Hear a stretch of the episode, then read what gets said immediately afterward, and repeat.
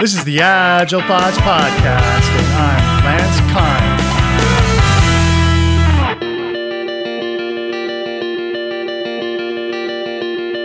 I'm Steve Peacock. I'm a, a, deep thinker. I've been involved in the Agile community for many years in different countries, and I run a company called Dragon's Arm, which is a, a coaching and training company here in New Zealand.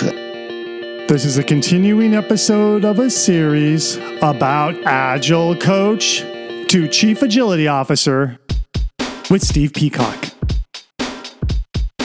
All right. You brought up an earlier sort of anti pattern with Agile transformation about people might assume the Agile coach is going to show up and tell them what to do, and then yes. people will do Agile rather than being Agile. Yes. Does this somehow help that problem? I think so, yes. Let me give you some examples of real life in, in, in, what I've been doing. And I give three examples at the back of my book.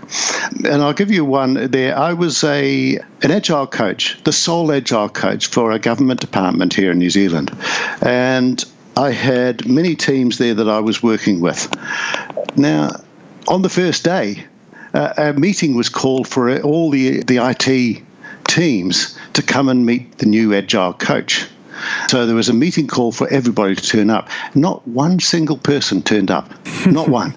not right. one. Not a single person. You know, it took me probably about three to four weeks before somebody would even come and have a cup of coffee with me and have a chat and say hi. It took me a good couple of months, perhaps three months, before they started realizing, hey, this guy I can talk to. This is a guy I can bounce things off, and he's not going to judge me for it. It took about a year before they were coming to me for you know real life. How do we do this? What would you suggest in here? And I remember a time when at last one of them came to me and said, Hey, I've been thinking all night, and how about we do this? And my reaction to that was, hey, that's great. Give it a try for a couple of sprints and see what you're doing. Now, instead of beating him over the head with my chair and saying, what do you think I've been trying to tell you to do for the past six months or 12 months? But that's great. Um, now, that way of coaching possibly even has a long term effect uh, in that it's now their decision to make changes. But the problem there is that it takes so long, and it and even then, it may not be the correct way of doing things. Now, let me tell you something, and, and, and straight out, uh-huh. and, and this is full on. Whenever I've been in a leadership position, even in really difficult situations, I've been able to implement a faster, better, and more aligned agile implementation than when I'm in a pure coaching role. Hmm. And it shows. And it, it, the even the uptake of it is just as good, if not even better, because they've got direction. Where the agile coaching role, especially in that, that situation that I just described before, mm-hmm. they they they're not open to suggestion of direction of how they're supposed to be doing it. They they want to do it all themselves, and they're of course already agile. Every team I've come across no matter what they're doing, are already agile, or they think they are, uh-huh. because they might have a stand up, or you know they they've got a board that they used six months ago and haven't used since, but they've got a board. Uh, all those sort of things happen.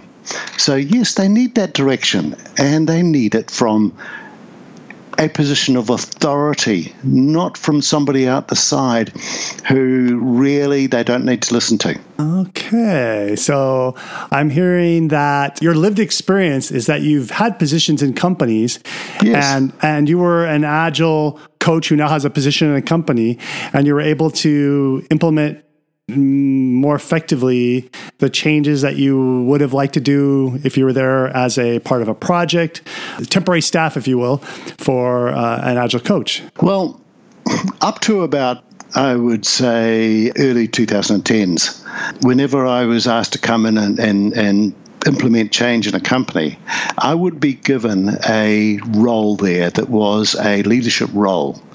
So I had a, a title and I had the authority to talk to people. That didn't mean to say I was command and control here. That didn't mean to say I wanted everybody to lick my boots and, and, and bow and scrape and all the rest of it. That simply means that I had the authority to talk to them and a general idea of asking somebody, can we look at the ways you work? And generally say, yeah, sure. But in their coaching role at the start of it, that was great as well. But as we go on further, more and more teams now are feeling that, oh, this is just another change. We've already done the agile. We're here. Why do we need a coach? And they look at that coach in great suspicion.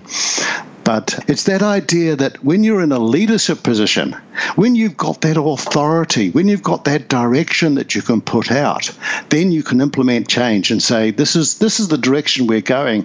And the teams tend to say, good. There's last there's somebody there who can tell us, you know, the direction that we need to be in, not what methodology we're going to use, not what framework we're going to implement, not how long is our cadence or our, our uh, you know, sprint going to be, but a direction of agility is where we're going. It's the difference between asking a team to go to Scrum or and or asking a team to to consider this is the way we're heading towards. We're heading towards agile. This is what it means. Here's ways you can implement it. Now go away and discuss that and come back and tell me how your unique team is going to implement that. How would it best be for you to implement that.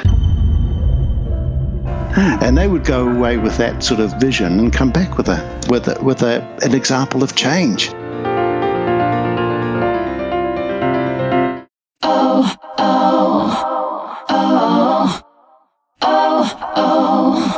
Agile Thoughts wants your help.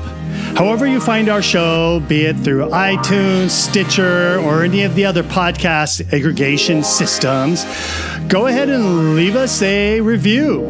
Click some stars, and that will help us grow the show. Thank you.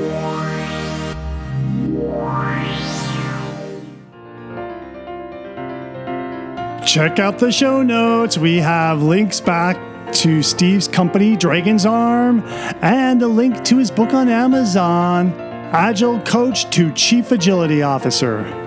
Where are the show notes? The show notes are right there in your podcast player app. You can just click into that episode and the links will be there for easy tapping. If you downloaded this from a from a website, you can go back to the website and you will see the show notes there on the web page where you downloaded this MP3. The first episode of this series started in episode 202.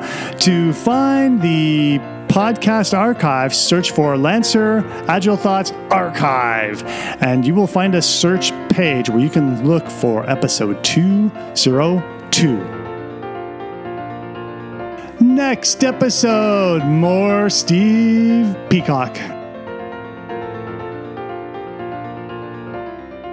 In the introduction of Agile Coach to Chief Agility Officer, yeah. you mentioned that Agile transformation should focus on the people, not the technology. Now, Steve, I don't know if you noticed this, but we work in IT. Why are you rocking the boat? Yeah, well, that's a that's an interesting thought because I'm, I'm I am rocking the boat definitely, but and we still need the technology. We still definitely need it, but Agile has proven itself.